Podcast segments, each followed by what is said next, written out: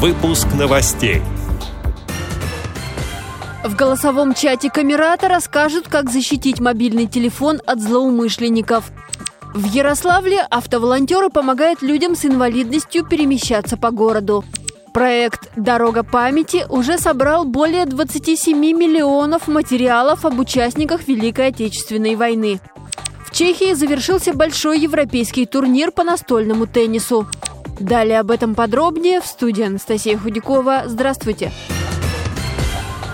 Как много всего хранит смартфон. Контакты, сообщения, фотографии, музыку и многое другое. А если все это вдруг станет недоступно или данные попадут в руки злоумышленников? На очередном вебинаре участникам расскажут, как уберечь себя и близких от подобных неприятностей, обсудят типичные пользовательские ошибки, поговорят о важности и способах защиты данных, а также рассмотрят несколько сервисов для хранения ключей от многочисленных аккаунтов в смартфоне. Вебинар пройдет в четверг, 12 марта в 18 часов по московскому времени в голосовом чате Камерата. Трансляция вебинара будет идти также на YouTube-канале и группах Нижегородского центра Камерата ВКонтакте и на Фейсбуке. Вопросы можно задать по телефону 8 800 550 46 80. В Ярославле набирает обороты движение добровольцев, которые готовы помогать людям с инвалидностью добираться в городе в любое место и в любое время. В городе есть служба социального такси, в которой всего 6 легковых машин и 5 автомобилей с подъемниками и креплениями для инвалидных кресел. На всех желающих транспорта не хватает. К тому же работает служба строго по графику. Автоволонтеры, напротив, готовы приехать в любое время суток. Сейчас их полторы сотни, курирует движение добровольческий центр «Медведь». Медведь. Заявки поступают каждый день, поэтому новым помощникам всегда рады. Принимают в добровольные водители и женщин, но вместе с ними на вызовы отправляют мужчин.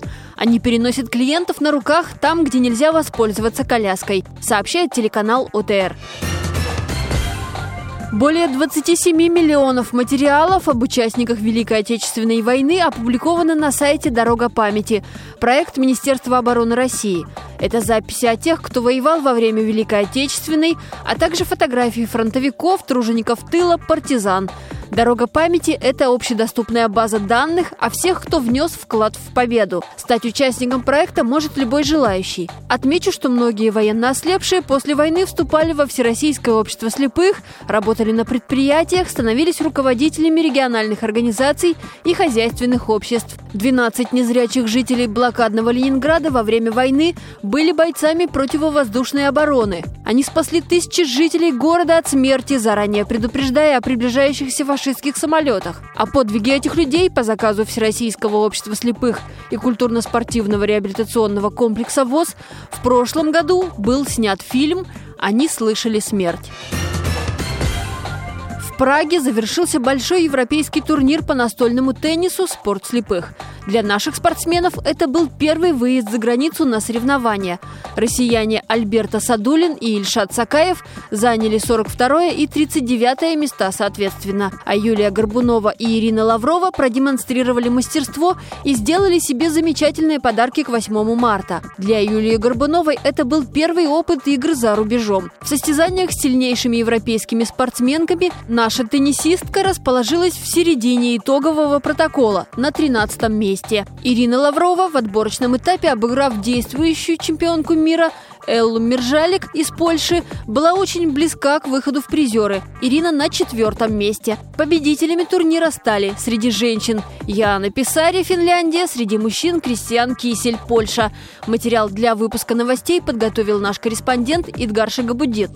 Эти и другие новости вы можете найти на сайте Радио ВОЗ. Мы будем рады рассказать о событиях в вашем регионе.